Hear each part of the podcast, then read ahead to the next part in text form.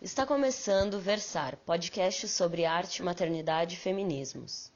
No episódio número 1, Thaís Bahia lê Clarice Lispector. Olá, sou Thaís Bahia e escolho para o convite de Priscila Costa a escritora Clarice Lispector. A força poética de Clarice parece me acompanhar desde muito nova. Agora que sou mãe, me encanta o modo como a maternidade foi se transformando em matéria viva para seu trabalho como escritora, sendo quase indiscernível qual das linguagens a habitariam em sua produção textual. Seja a linguagem materna, essa língua particular que cada mãe desenvolve diante de um filho, ou aquela que poderíamos dizer estilo de Clarice Lispector.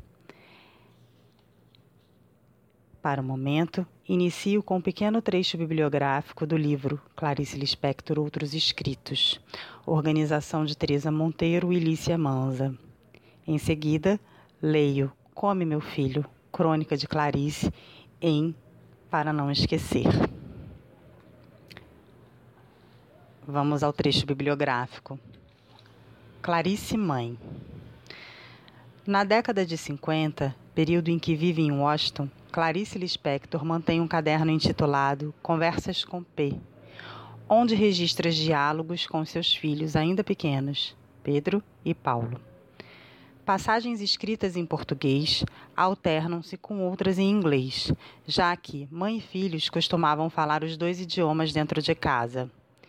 Em entrevista para o Jornal do Brasil, em 1977, Clarice afirma: A maçã no escuro eu escrevi em Washington, sentada no sofá da sala com a máquina no colo, para que os meus filhos não tivessem junto de si uma escritora, e sim uma mãe acessível.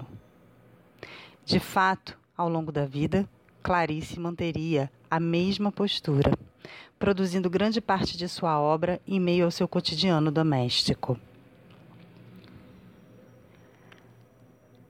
Paulo Gurgel Valente, filho de Clarice Lispector, recorda. Essa cena do pepino foi assim: hora de ir para a escola, 11 da manhã, a criança tem que almoçar, vestir o um uniforme, ela, ela acompanhando na mesa. Come, meu filho. Aquela descrição é a transcrição inteira, literal, de falas. É, agora eu sigo para a crônica, que é recordada aqui pelo filho, de Clarice, né? Conforme eu li. Vou ler a crônica para vocês.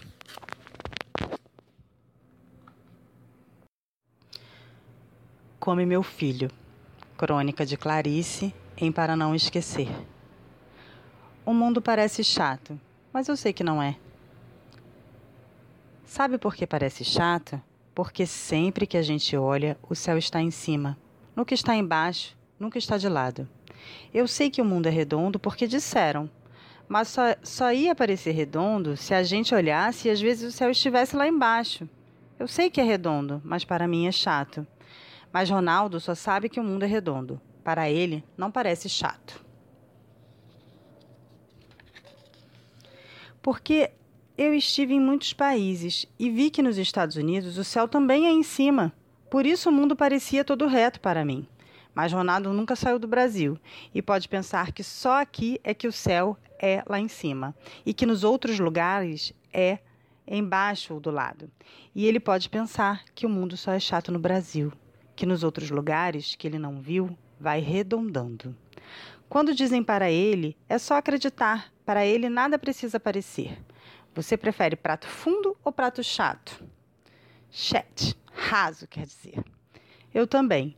No fundo, parece que cabe mais, mas é só para o fundo. No chato, cabe para os lados e a gente vê logo tudo o que tem. Pepino não parece irreal? Irreal. Por que você acha? Se diz assim, irreal. Não. Por que é que você achou que pepino parece irreal? Eu também. A gente olha e vê um pouco do outro lado. É cheio de desenho bem igual. É frio na boca, faz barulho de um pouco de vidro quando se mastiga. Você não acha que pepino parece inventado? Parece. Aonde foi inventado feijão com arroz? Aqui. Ou no árabe, igual a que Pedrinho disse de outra coisa. Aqui. Na sorveteria Gatão, o sorvete é bom porque tem gosto igual da cor. Para você, carne tem gosto de carne? Às vezes. Duvido, só quero ver da carne pendurada no açougue. Não. E nem da carne que a gente fala. Não tem gosto de quando você diz que carne tem vitamina. Não fala tanto, come. Mas você está olhando desse jeito para mim, mas não é hora para eu comer. É porque você está gostando muito de mim. Adivinhei ou errei?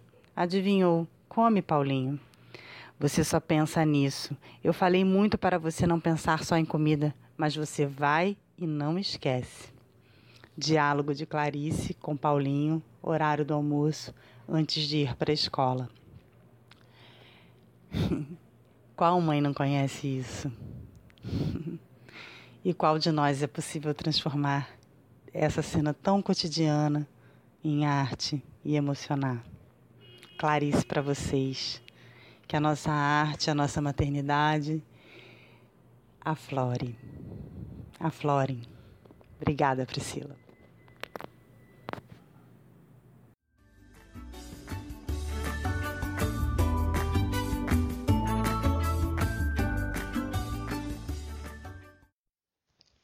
E esta foi a Thaís Bahia lendo Clarice Lispector no primeiro episódio do podcast Versar Arte, Maternidade e Feminismos.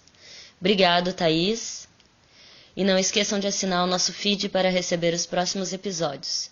Eu sou Priscila Costa e até semana que vem.